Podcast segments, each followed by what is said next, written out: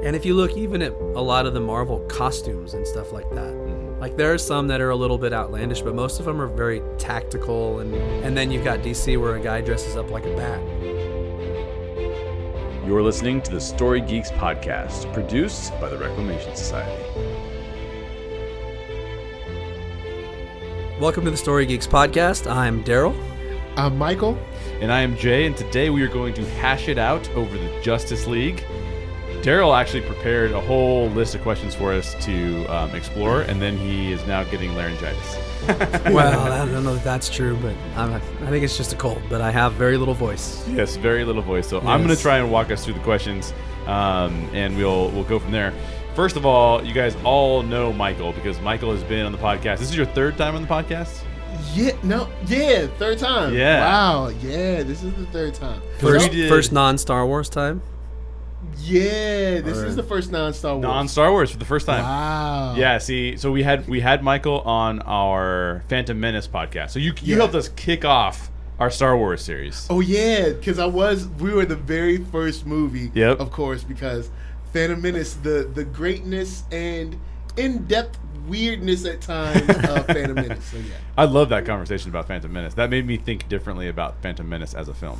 So I really Yeah. enjoyed that conversation. Um, and, and Lisa was on it too. Your wife Lisa was on it with us, Yeah, which was so that was awesome. fun. That was super fun. Um, I feel like we had a fourth person with us. Was it just the three of us? No, it was um someone uh on the phone as well, and I cannot remember wasn't who Daryl. it was. It wasn't Nathan? Daryl. It was Nathan. Ah, yes, Nathan. yes. That was before Nathan. He's like, I don't want to do podcasts anymore. so Nathan's just behind the scenes. He edits all these things. So just that's cool. Ah, cool. So if you ever guys ever hear me talk about Nathan, um, or if you ever see me talk about Nathan, if you're watching on YouTube, uh, Nathan is our my co-founder, and he does all the editing.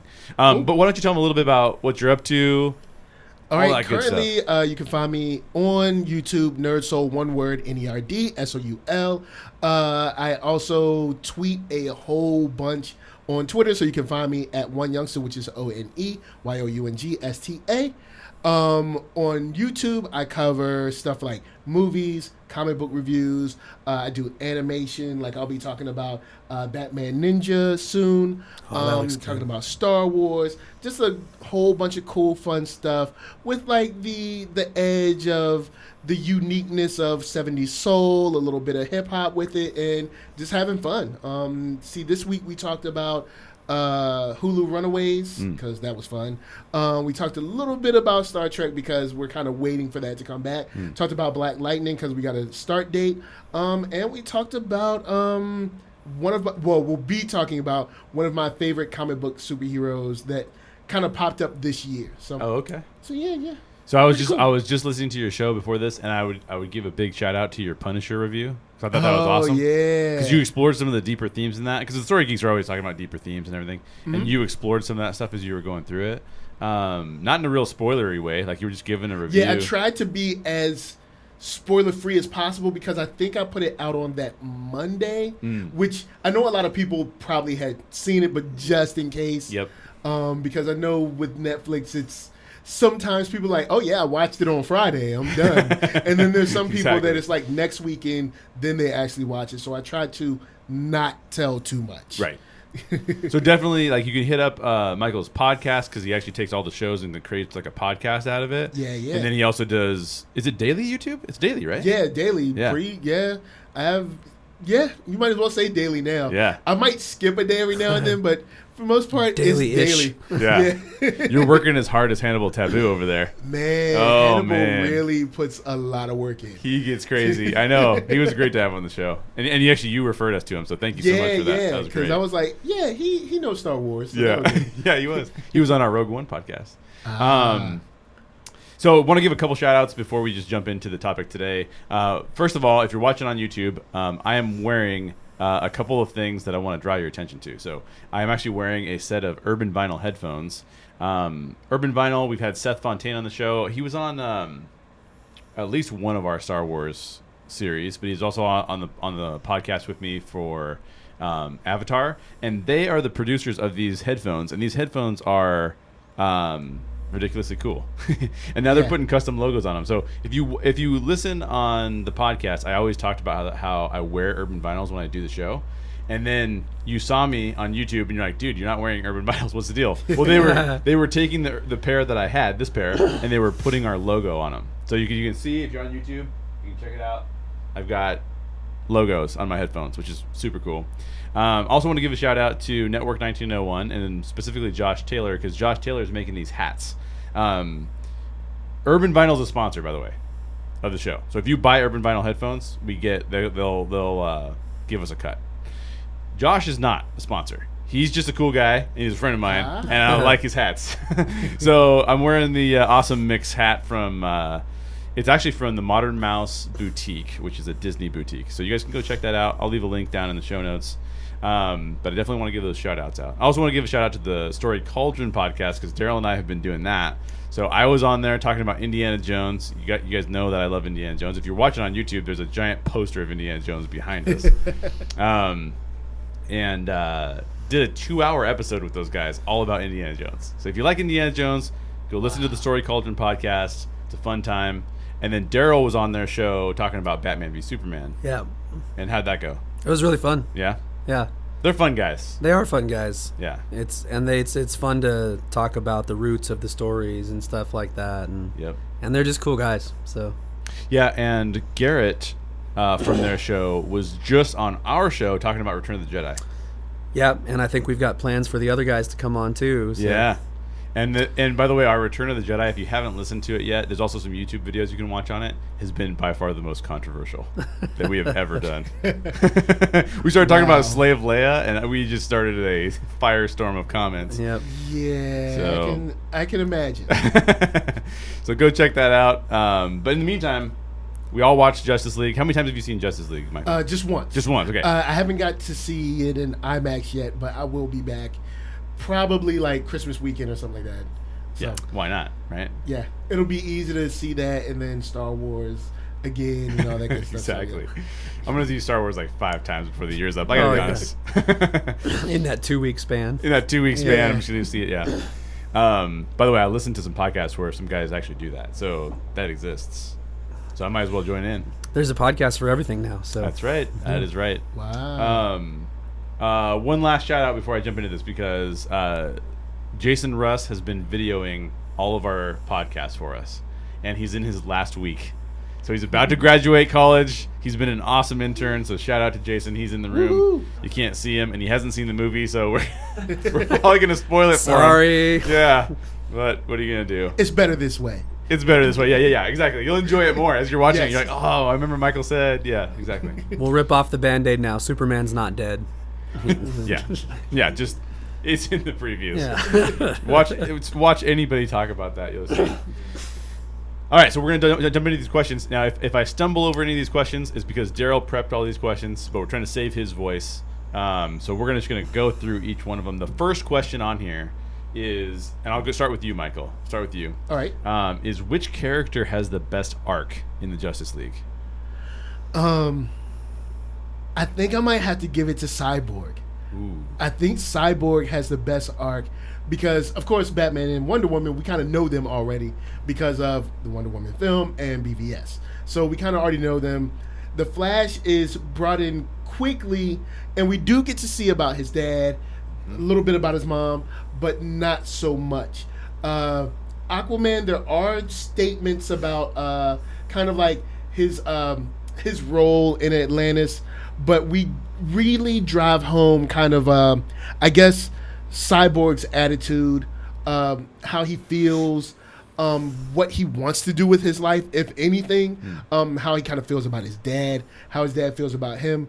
And then we also get kind of like, I guess, an update in the middle of the movie, right when they're, he's, uh, I guess, saving his dad, or they're on the hostage saving mission, I guess. and then and then of course at the end of the movie you can see he's kind of like you know, he's comfortable, I guess, with his role because he even changes um I guess his uh suits out his his outfit or his suit, I guess you could say.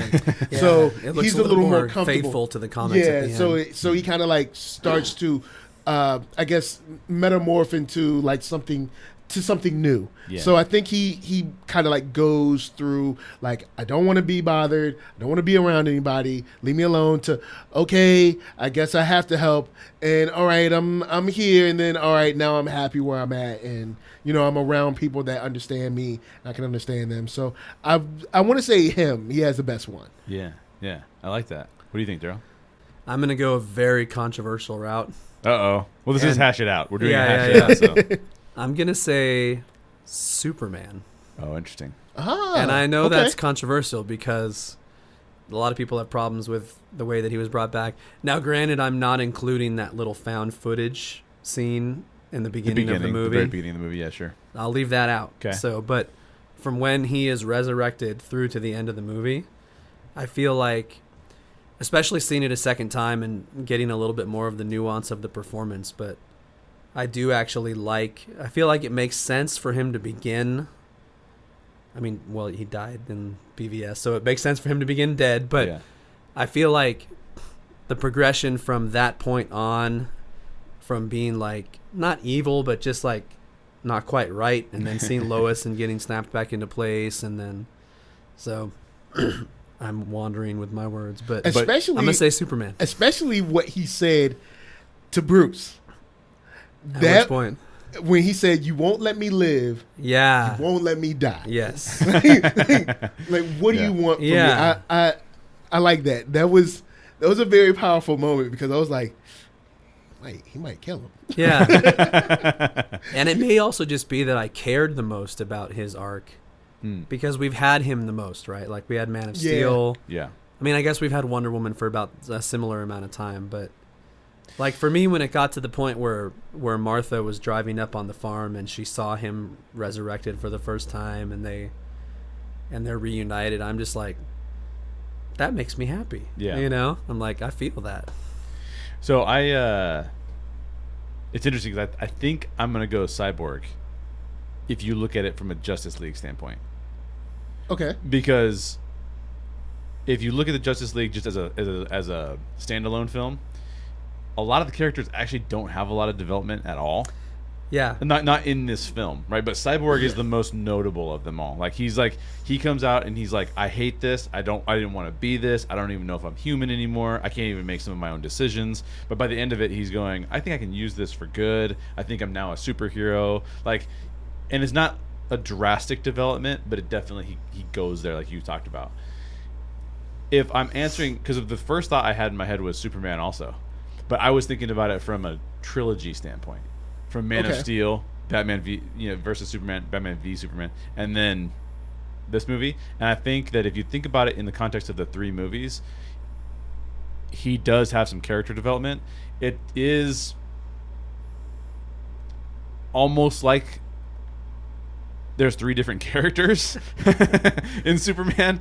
We've got what we see in Man of Steel, we've got what we see in Batman v Batman v Superman, and then we've got what we see here in Justice League. So it's kind of three different characters, but at the same time, you could make an argument that that's just part of his development that's happening as well. Yeah, and I like that because a lot of people. I love Man of Steel, hmm. and a lot of people. I are do like, too, by the way. A lot of people are like, "Oh, well, Superman isn't Superman," and I was like, "Well, it's not called Superman; it's called Man of Steel." Imagine, all right, so let's say super being a superhero is your job. Mm-hmm. All right, so he was Superman. Well, not really Superman. He learned how to fly and stuff. Maybe like one day before Zod showed up. Yeah. So okay, Yeah. imagine you get hired. And you're, let's say you're an assistant Yeah. at a job. You're executive assistant. You get hired. You get to the job, and like your first day at the job, the copier breaks. You spill coffee on your boss. The the air conditioner blows. All the fire, all the files set on fire for some reason. like bomb everything. threat in the office. Bomb threat in the office. You know, there's water damage. like everything goes on, and you're just like, uh. And then remember, because of course, because of the way he was raised by his father, which makes sense. If if we put this in real context, somebody found out that you had superpowers, you would be under a microscope at some black site, you know, them trying to like replicate your blood or something Oh, yeah. for the rest of your life. Oh, yeah. So he was trying to protect him. But now you're someone who's never taken like a karate class or anything, trying to fight the fight these Kryptonians that were bred to be Yeah. nothing but, you know, military, I guess, generals or whatever. Right. So they have super fighting skills. You have like I don't know. I mean, I can punch. I'm kind of strong. I can fly. Yeah. You know, but I've never really You can grow fought corn. anyone. Yeah. I can grow corn. you know, so it's like so you do get this guy who's just trying to like catch all these spinning plates to someone who's like, well, I've kind of fell into this hero role. And I mean, I'd want to do good, Right. But now there's some people that hate me, and like, I don't. Maybe they don't deserve me, and but you know, I shouldn't just be this strong and not do nothing, Right. You know, because I mean, he could always go to the Fortress of Solitude and just live there for the rest of his life. Yeah. Um, and then in this one, we get to see kind of our classic Superman at the end, Exactly. where he's like, he's like, yes. I'm here Yeah. to save it. and it was nice to see that. I, I will, I will admit, it was nice to see that. Uh, for Bruce's sake, he probably should have brought out Lois at the beginning. Yeah. Yeah. Um, Why wait on that? I know. Why wait on that? but for good TV or good movie sake, Yeah. we got to see Yeah. it open the way it did, where it's like, you know, he was so overpowering, and you know, it. I think it's good. It's good to see that. So over those movies, you do get to see where he's kind of like, I don't know what I'm doing. To you know, yeah, I guess I'll be a hero. You know, that's what I'm here to do. I guess my dad would want me to. Yeah. You know, and now he's like, okay, this is who I am. Yeah. So Yeah. So, let, so let's, let me let me let me ask this question because it's not on Daryl's questions. I don't think I've just kind of skimmed them, but it's and I actually posted a video in our Facebook group, so you can go watch this video. This guy breaks down what Zack Snyder was attempting to do with superheroes. And he talks about the Watchmen and how that leads into what Warner Brothers was trying to accomplish, why they brought in um, why they brought in Christopher Nolan to produce these films, and a lot of it has to do with a uh, deconstruction and analysis of superheroes from a different standpoint. Um, not just your traditional like, hey, Superman shows up and he saves the day and this is a deal, but really making them more human, making them figuring out like how would you, how would they look, feel, act in today's world. So my question um, is just really quick: is do you like that? Do you want to see what you see in the traditional old comics, or do you want to see people have a different take that makes its way into the movies? I like a different take with the core Mm. of the character. Like if you if we can keep the core of like who Wonder Woman is, but she still struggles with what goes on today. Sure. Um, or the core of who Superman is, but he still struggles with, you know, is Lois is saving Lois worth leveraging that against society? Right, right. You know, is saving my mom more important than saving I don't know, Baltimore. I don't know why Right, they're right. the city, but whatever. You know, or Metropolis or something like that. You know, so as long as we can keep the core of the character, like yes, truth, justice in the American way, but of course it's not the 40s, 50s anymore. Yeah. You know, so it's different and kind of like they've evolved Captain America. You know, America, depending on where you sit, isn't as clean as America used to present itself as. Right, right. So maybe Superman feels different. Maybe Superman is like, yes, I'm truth, justice, and American way, but I don't feel America is in line with what I feel anymore. And maybe playing off of that. So I think, you know, for the most part, I think we've kept the core of who these people are. Sure. We've, of course, strayed into some different stuff because, you know, Christopher Nolan gave us Batman Begins and that put us down like it has to be dark and gritty. Right. But I think we've, for the most part, kept the core of like, I can recognize Superman to a certain degree. I can recognize Wonder Woman. Wonder Woman probably the most, but yeah, you know those, you know those kind of like the core of who this person is. As long as I can recognize that, I know it's an adaptation. Right. You know, this is adapted for TV or adapted for film, or Yeah. you know, What about you? It's hard, especially with DC characters, Uh huh. Because I feel like DC characters are less relatable to the real world. Mm. They're very okay. big and iconic. Mm-hmm. I don't want to get into DC versus Marvel, but I feel like Marvel has more relatable characters, which makes for they don't have this problem as much. It's easier for them to tell stories. Yeah, Cyber Spider Man is Um, super relatable. And if you look even at a lot of the Marvel costumes and stuff like that, Mm-hmm. like there are some that are a little bit outlandish, but most of them are very tactical and have a purpose behind them. Mm-hmm. And then you've got DC where a guy dresses up like a bat Yeah. and a guy wears like blue and red tights. And they have to maintain the iconicness of that, right. but also tell a story that you feel like you're watching people Yeah. and not just watching these caricatures. You know, right, so right, right. I feel like evolving them for the screen is kind of something you have to do hmm to make a good movie. Yeah.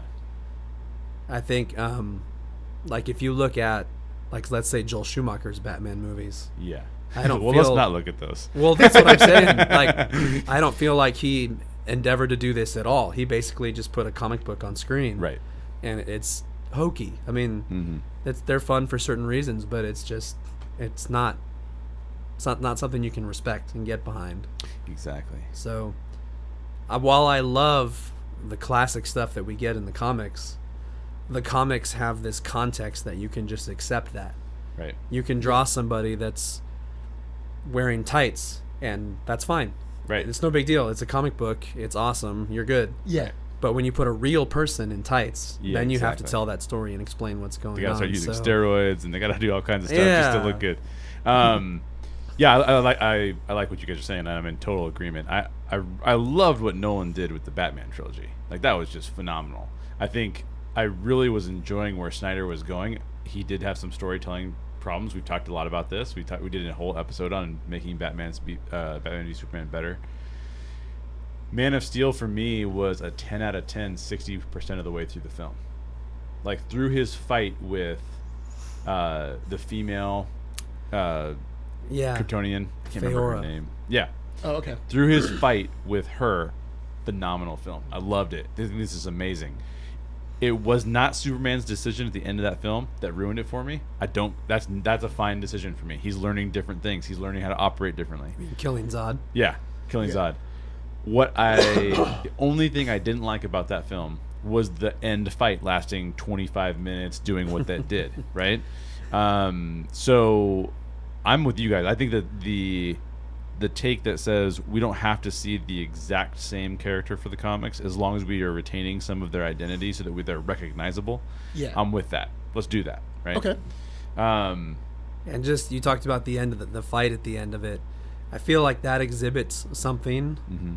in this is a little behind the scenes. This isn't the movie itself, but something in Warner Brothers Yeah. that is now rearing its head Mm. again, which is a tendency towards being reactionary. Yes. Because the reason that that scene was so violent and there was so much punching and so much destruction was because if you go back to Superman Returns, Yeah. you have a Superman. It's kind of like a slightly dark romantic comedy. Like you, so you have a Superman who never throws Yeah. a punch. right. I love that movie for different reasons, but they reacted to that in a big way. That was a big criticism. He Yeah. never threw a punch, like, yeah. and then there was just no action, Yeah. And then they go way over the top for Man of Steel, and you see it now too with Batman v Superman. Oh, it's too dark, it's too gritty, and so, you know, then you get Justice League. Yeah, it seems to me like that Warner Brothers is.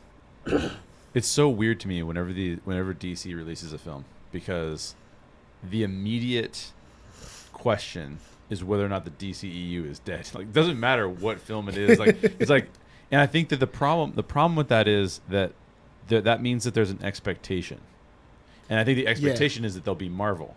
And it's like, dude, you can't go there, especially if you're going to do different takes on. And you don't want to be Marvel. No, we don't want you to be Marvel. Well, I don't want them to be Marvel. either. I think it's because with the with the internet, um, kind of like fandom, that's very good, but it can be it can be toxic at times. Absolutely. And I think a lot of internet fandom is we want something new, and you give them something new. We want something old. Yeah, Yeah. exactly. That's not what we wanted. Yeah, and it's like, you know, uh, yeah, we want something different uh, from Marvel. And you give them something different, and it's like we don't like that. Yep. And it's like, well, how else would you make this? Like, um, and speaking of another Zack Snyder film, even though Zack Snyder for me isn't a amazing filmmaker, Yeah. but a movie that I thought was pretty cool was Watchmen. Yeah. There's tons of people movie. that are like Watchmen is horrible and this, that, and the third. and it's like from reading, I haven't read the whole graphic novel. I've Mm. read some, but I'm like from reading what I've read, how else would you shoot this? Yeah. Exactly. this is, I mean, how else would you shoot this? Like he took, I don't know, like 70, 80 percent of the actual comic book. Yeah. I mean, and maybe, and maybe that's the problem.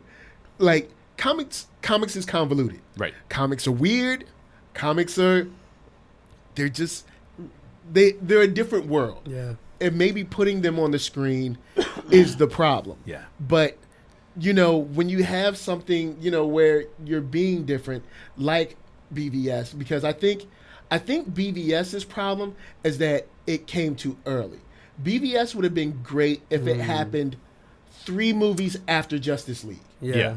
That would have been great because now we have these contexts of these because i've always loved the comic book that i probably collected the longest was probably uh, superman batman um, which really is good. them together Yep. and it's like if we would have showed these guys meeting each other and be like hey you understand me oh Hmm. cool well you know we're a little different and i can't ride with you on everything Right. but we can really help each other out Yeah. we can build this thing oh great and then they're friends and then they have these fundamental differences that they didn't agree with start to become sharper edges and sharper and sharper and now they're grinding against each other and then batman v superman Yeah. Which is how you end up with the Dark Knight Returns. You know. yeah Yeah, it's I, I could just see this scene right now. They're just Batman and Superman are sitting in a bar as Bruce Wayne and Clark Kent. It's like, hey, what's your mom's name?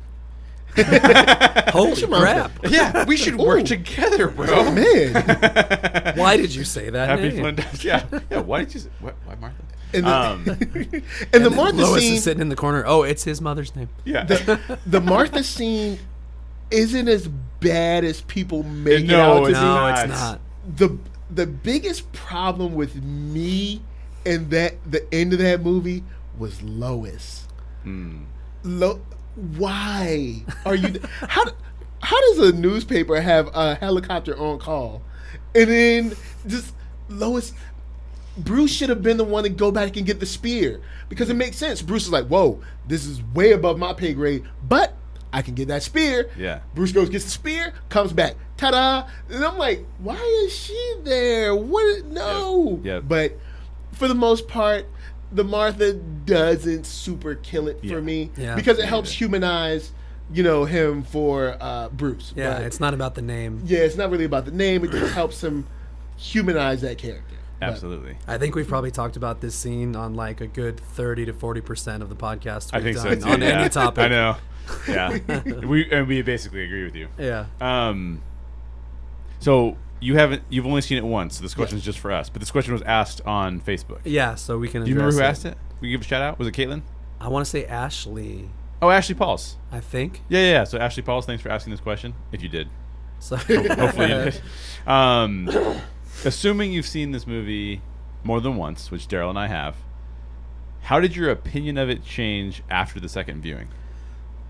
Well, for me, it actually went way up, which I was surprised. And I mean, I didn't, I didn't hate it the first time. I was probably a little bit closer to you. Like, mm-hmm. I came out of it frustrated about a lot of stuff, but also just overjoyed that I just watched a Justice League movie. You Yeah.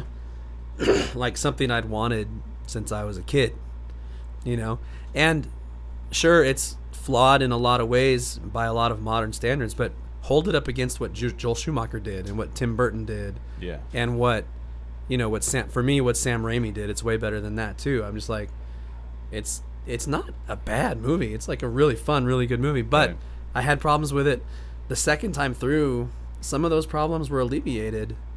I think mostly in performances mm-hmm. and being able to pay a little bit more attention to performances in a mm. closer way. So like I felt way better about how they handled Superman hmm. after paying closer attention to Henry Cavill's performance and getting over the whole wiped off mustache thing and Which seems And- like a dumb problem to have. I know. Yeah. It's like it's a All I can say is I hope Mission Impossible 6 is really good. man. If Just it's make not, it you're gonna it. you're gonna have a whole bunch of people like I know. really like if he's in, if he's in the movie for ten minutes, Yeah. people are gonna be like, I Really? Yeah. it's like you couldn't just use a fake mustache instead. Yeah. Yeah. Come on, man. And Um, then um, also, I remember the first time I saw it, I thought, wow, they've sort of gone backwards for Wonder Woman here a little bit. mhm. And then seeing it the second time, I'm like, actually, I don't quite feel that way. I don't think they went forwards, Yeah. but I don't think they did anything to damage what Patty Jenkins had set up. Yeah. So, and then other little things here and there. And maybe it was even just like, well, now I've seen it. Now all of my, oh, how is it going to be? Like Yeah, all yeah. that trepidation is gone. so I know I'm just going to watch it again and enjoy it. And I, I like. I like your internal voice about how is it going to be. Yeah. Like it's an opera singer esque type of voice With a So- cold. Well, um, yeah. By the way, if you're if you're watching on YouTube or if you're listening, um, definitely do not play the "If Daryl's voice cracks, we take a drink" game because you will be wasted by the end of the show. Oh man. Um, poor Daryl. Uh, You should have heard me try to sing. oh no, bad. that's bad. Yeah. bad. Well, at least you're like powering through it today. That's Yeah. cool.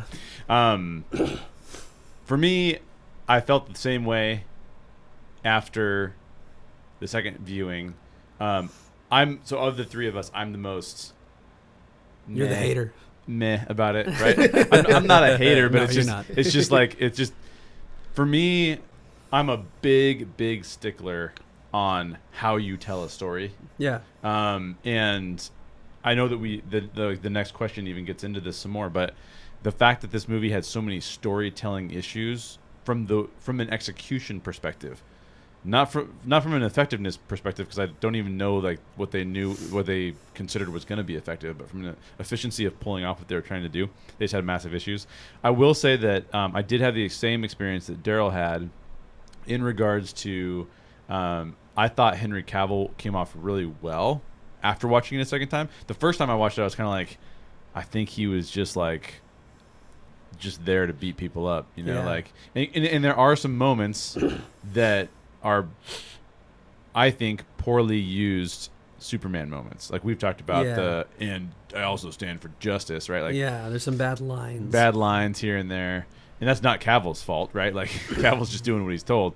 Um, but I did I did think he improved on some areas, so I, I really like that. I, um, but overall, I felt the same. It was it was like, oh yeah, I can see what the, I. This is what I felt like. I can see where they're going with it. It's just that it was so chopped up between the two directors that they couldn't get to either place. Because I think that Josh. Well, okay, so I'll just ask the next question because otherwise I'm going to jump into the whole thing. Well, just to clarify the Superman Yeah. thing one more time, I think what it was for me too was the first time I watched Justice League, I felt like, okay, same actor yeah, on paper, same character, yeah, but if I look at it against BVS or Man of Steel, not the same character. exactly, Like, didn't feel that way at all. The second time I saw it, Yeah. I'm like, okay, no, no, I do. exactly. He's changed, but I do feel like I see the remnants of it. You Yep. know, Yep. I feel more familiar with him again. that makes sense. So.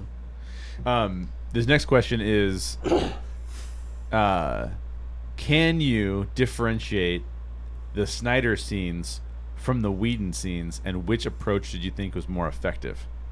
What do you think, Michael? for the I guess to a certain degree, yes, Mhm. because of course it was the tone was already set Yeah. by the time Josh Whedon came on. So what struck me, or I guess stood out to me more, were probably dialogue stuff Yeah. that seemed very Whedon esque because I've watched a ton of Whedon stuff. So like there were certain dialogue things where I was like, oh yeah, that's probably Whedon probably rewrote that or Yeah. Whedon probably.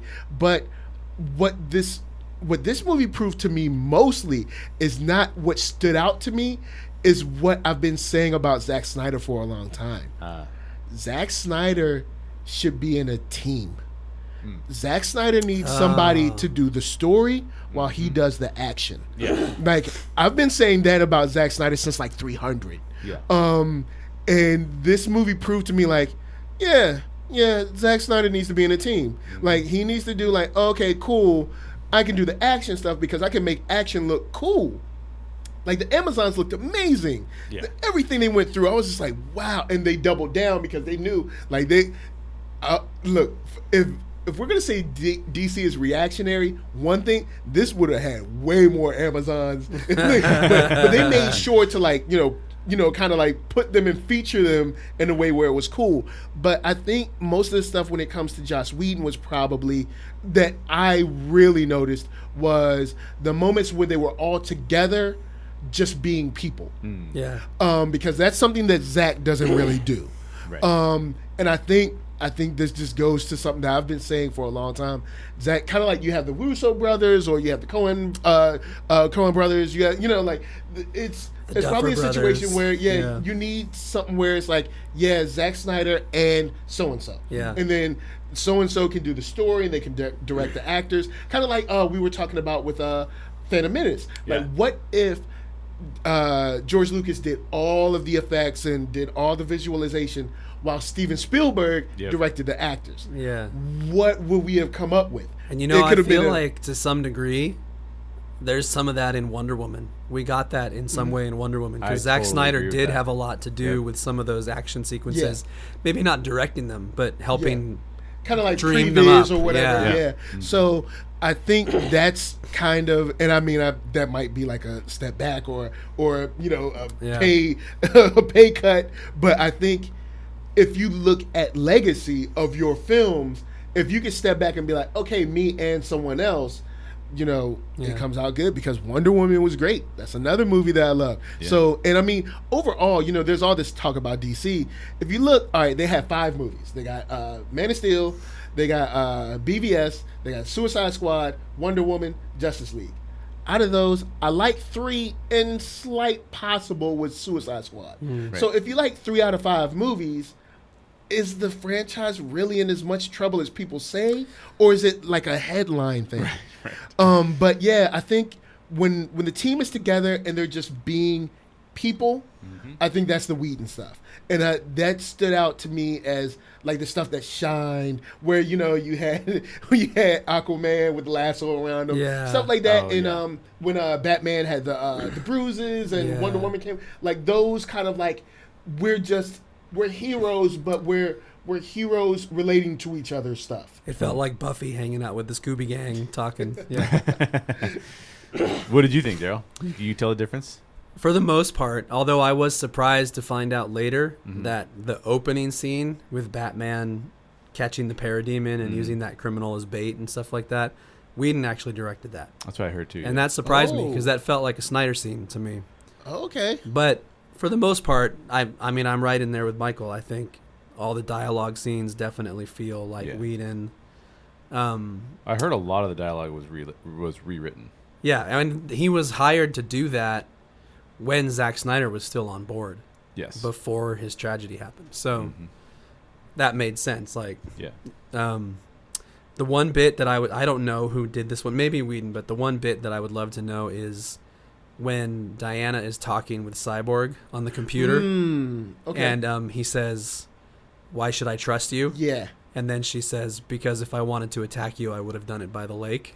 I was just like, "Oh, yeah, so that was cool. that was very like, cool. Yeah. who came up with that?"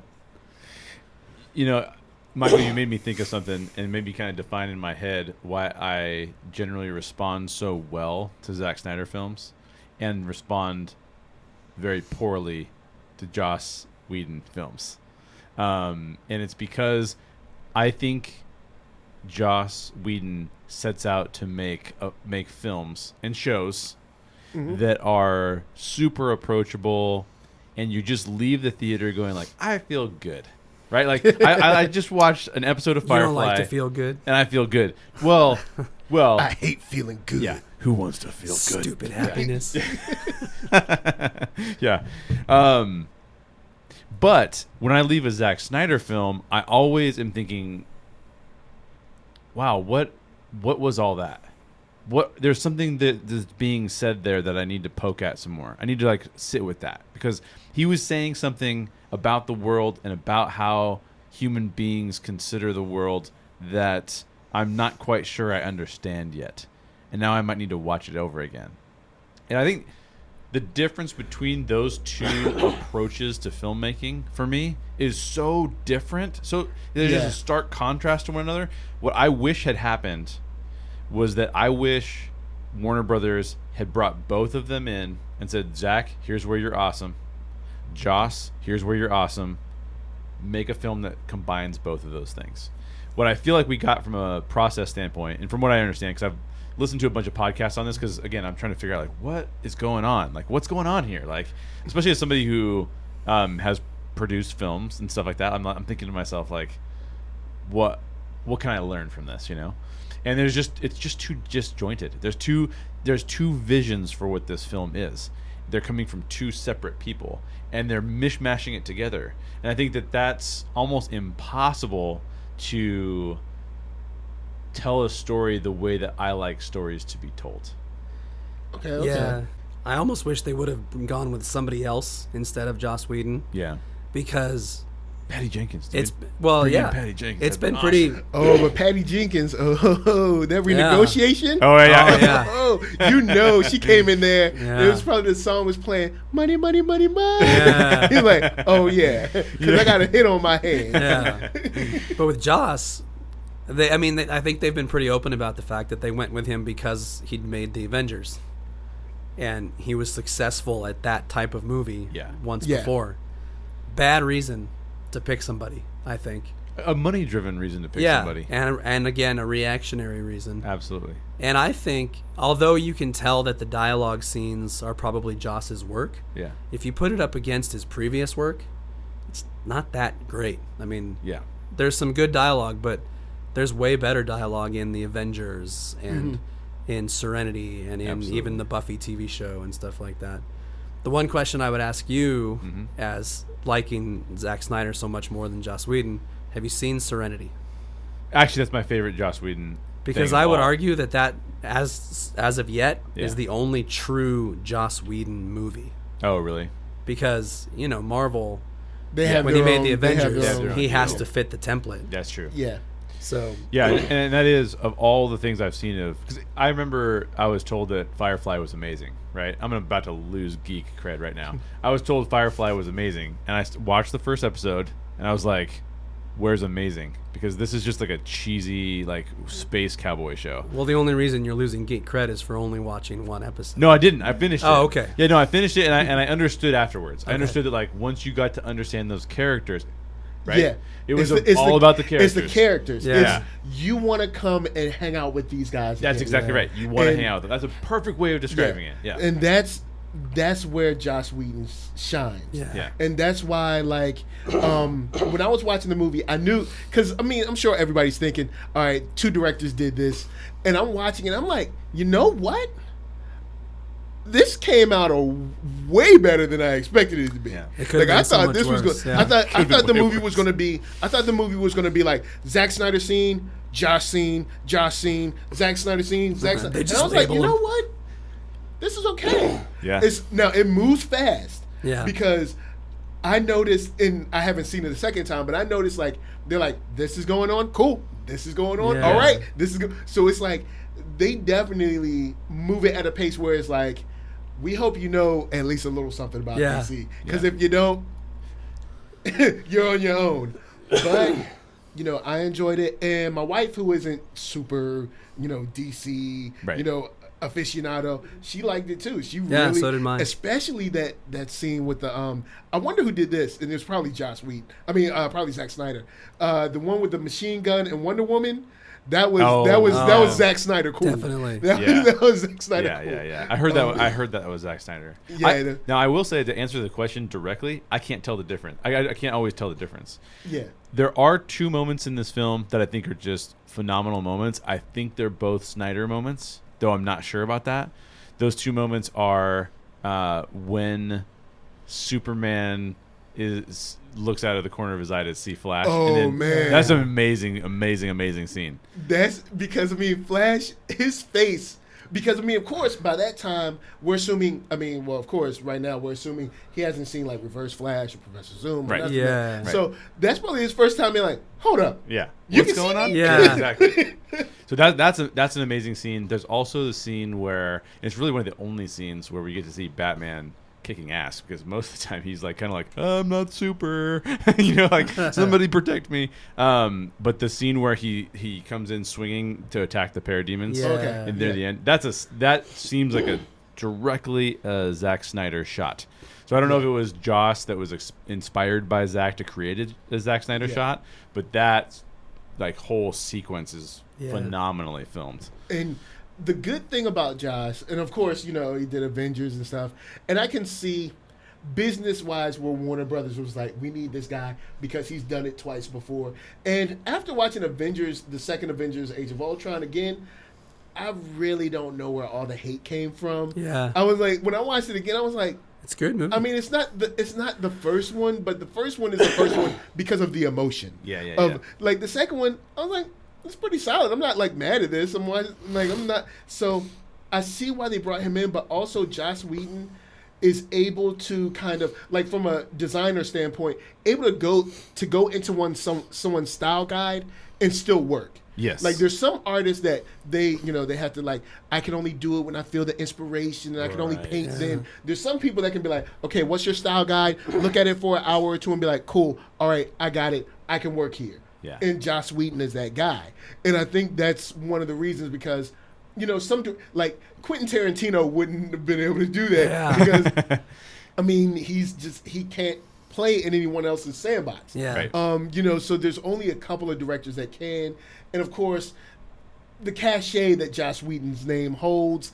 It's business wise, I understand. Right. Um, yeah, there could have been some other cool directors that could, but I think business wise, Josh Whedon, it makes sense. And also, regardless, I hate to say this because DC is in the doghouse.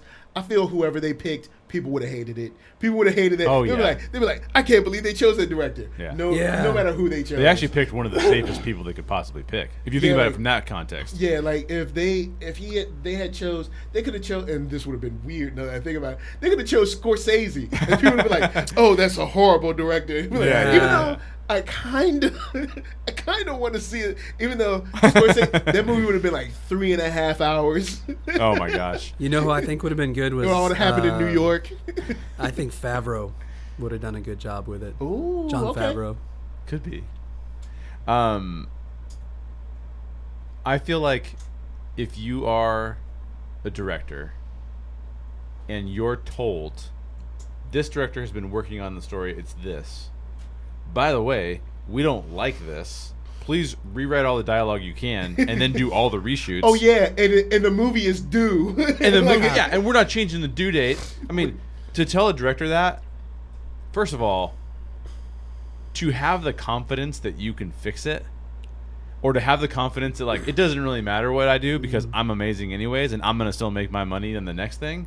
That's ridiculous. There's only a certain amount of people that can actually do that. Yeah, because we, from a business standpoint, there's probably a lot of directors that they probably reached out to, and they were like, Forget it. "So we're it. not, you're not pushing the movie back? Yeah. Yeah. Nah, Yeah. uh-uh, Exactly. no way. Exactly. Like, or how much do you want to reshoot? And we're not moving it? Yeah. Nah, uh-uh. Yeah. Yeah. no. Oh, 100 percent. And Josh was probably like, "I can do this. I can do this." He, they probably paid him a lot, Yeah. and he Yeah. probably lost a lot of sleep. But they got it done in a movie where I'm like, "Wow." A big step up from what you've been doing. You can tell this this is the this is the turning point movie, but I think it's a turning point in a good direction. Yeah. Um, so we got Wonder Woman. Now we got kind of like the, I guess the connective universe because Wonder Woman was in the World War One, which is the, I don't know, like the 30s or something. Yeah. I can't, I don't, I can't math. Anyway, The, when ni- the, the teens. the teens, yeah. So now turning that around, I think that I think they're gonna be okay. I think I think they'll be all right from now on, especially with Aquaman, the way that went down. I, I think. I think from what we've seen from Jason Momoa, I think we'll have a pretty cool movie. So Yeah, I I'm- agree.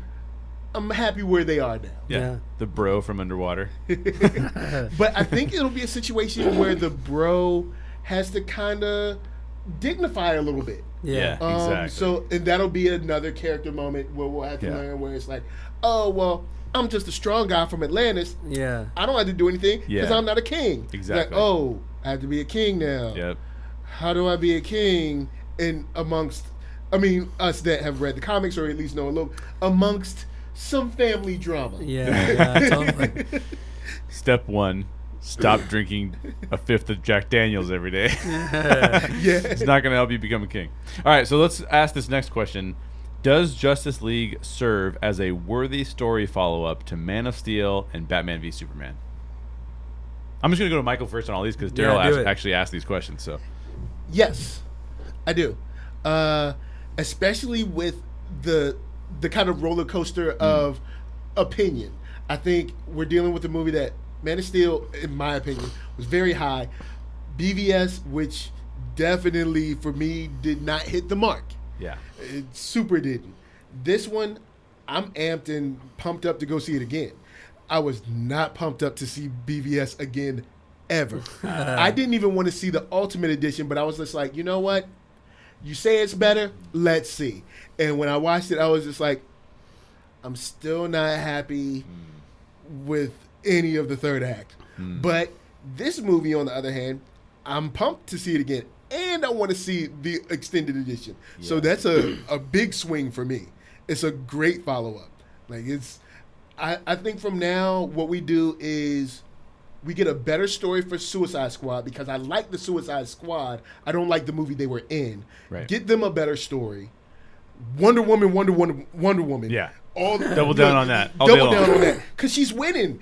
Look, that's Yeah. a hot hand. Yeah. Double down on her. Yep.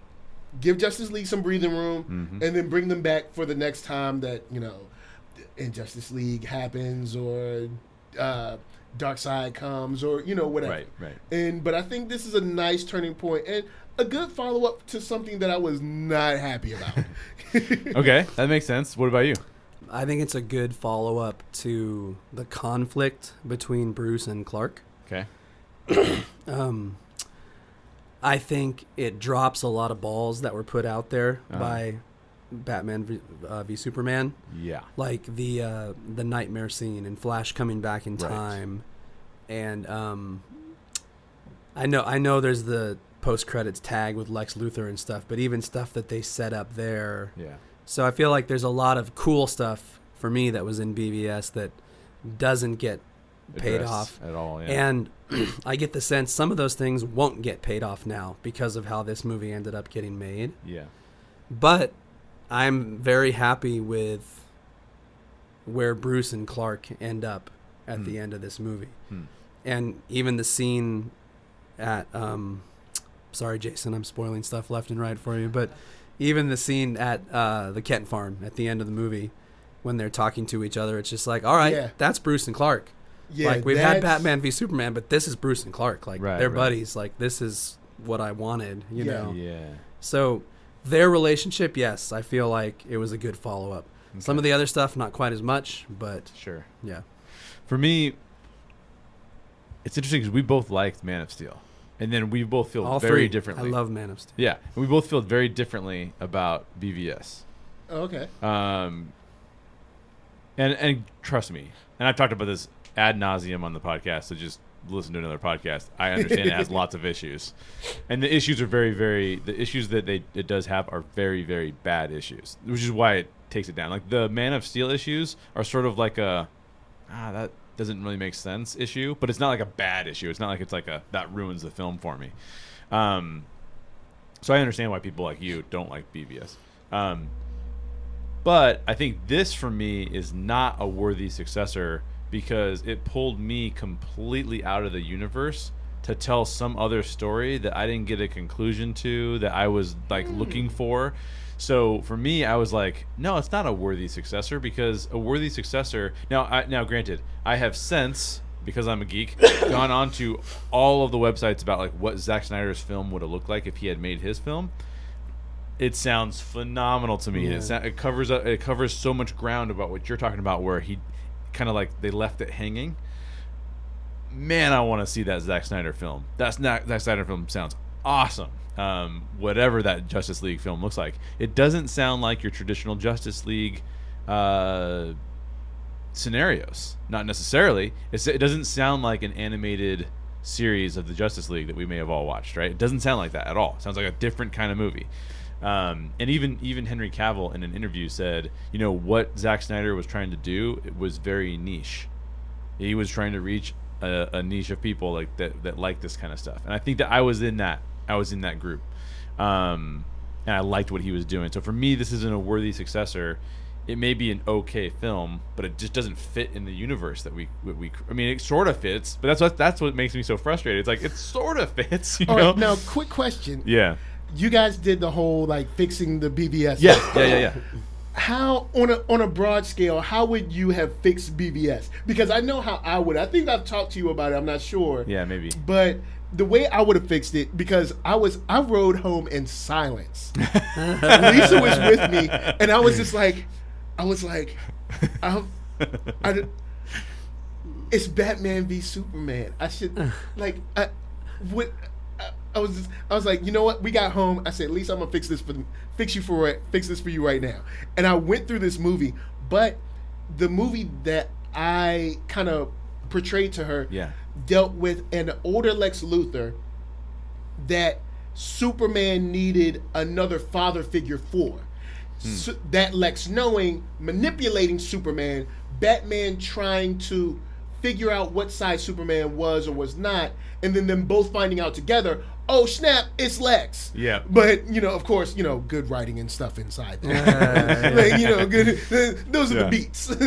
but, you know, because he had the father figure, Yep. and then his then he had his he had his real father in the ship, and now he's once again looking for a father figure. Yeah. Yeah. But that actually gave us a story thread to follow. And so, how would you have, or were you like completely fine with everything? No, no, no. Oh, well, so I'm not completely fine with it. That is what's, well, that's what's interesting about it. I love some of the elements of it, but I'm not completely fine with it, which is why we did a whole Make It Better Yeah. podcast. Yeah. And all of the things that you just said, we wrapped them a little, a little bit different of packaging, but they were all very similar. So we both said make the character of Alexander Luthor, who we both agree should not be Lex Luthor, and we should just make that distinction. Like Yeah. it's his son, right? Yeah. Uh, make him stronger and more intimidating. Make the conflict between Batman and Superman clearer, like why it's happening. Like what you just Yeah. said, why is this happening? Like, and, and the whole reason it's happening is because someone has been deceived, or they're both being deceived. Yeah. And then I think what you said earlier is one of the biggest things is what in the world is that third act? That third act has no place in this film at all, right? So, um, so Except for one part. The part when Wonder Woman gets hit and that little smirk that she does, Oh, yeah, yeah, you can tell she loves the fight. Yeah. You Yeah. can tell she's a true war. You can tell it's she's probably like, you know what? I haven't been able to let loose in a long Yeah. time Yeah. because I'm so powerful. I can't hit a regular guy with Right. all my strength. His face would explode. like, you know, like so. I finally am back in the poop. yeah. Yeah. yeah, yeah, yeah, yeah. No, I, I think I think that that all makes sense. Like, so I think what we probably agree on is what the storytelling aspects of the film that failed were. What I think a lot of people who liked that film uh, appreciate was that he was exploring some pretty deep themes that like an like an Avengers film doesn't even go near, doesn't even touch. It just kind Nah. of avoids it like the plague.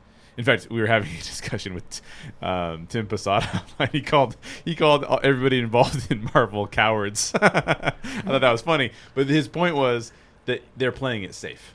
Um, This is not playing it safe. Batman v Superman is not playing it safe. You are like you were going after it, and I liked a lot of those things, and felt like when they hit, they were extraordinary.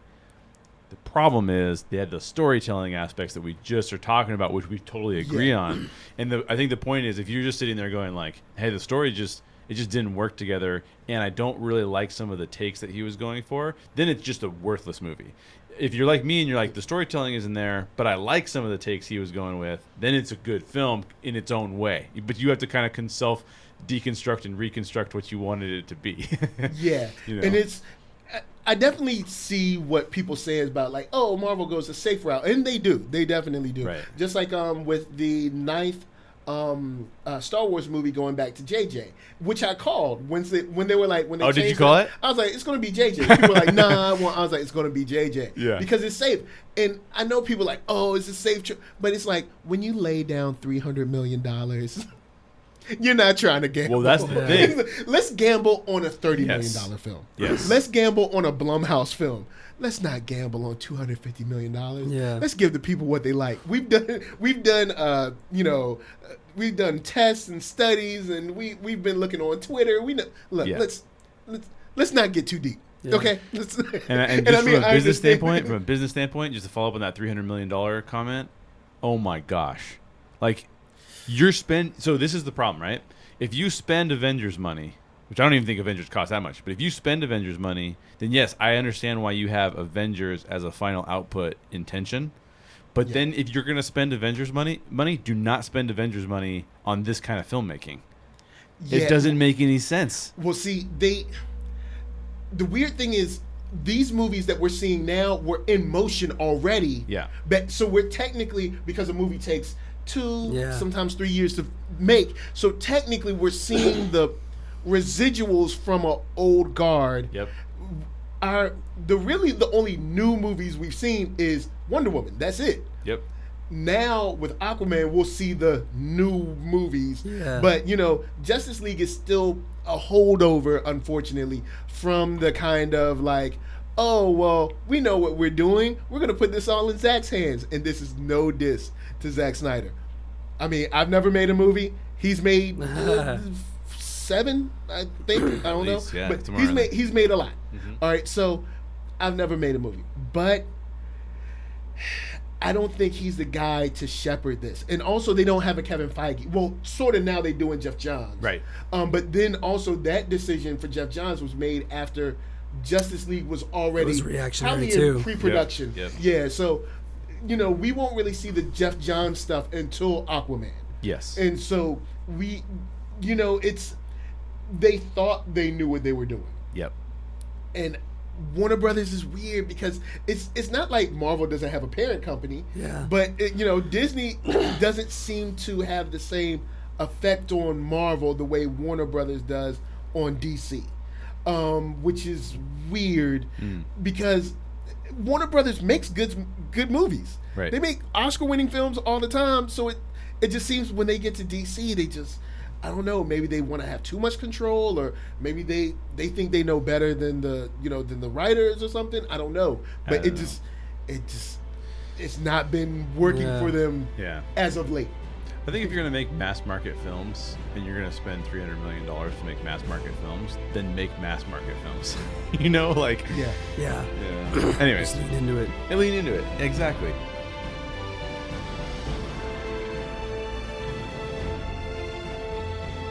That is it for today's podcast. If you haven't already, don't forget to subscribe. And if you have an extra minute, write us a review or share this episode with one of your geek friends. All right, fellow geeks, as always, question everything in your favorite stories and always seek the truth. We'll catch you on the next podcast.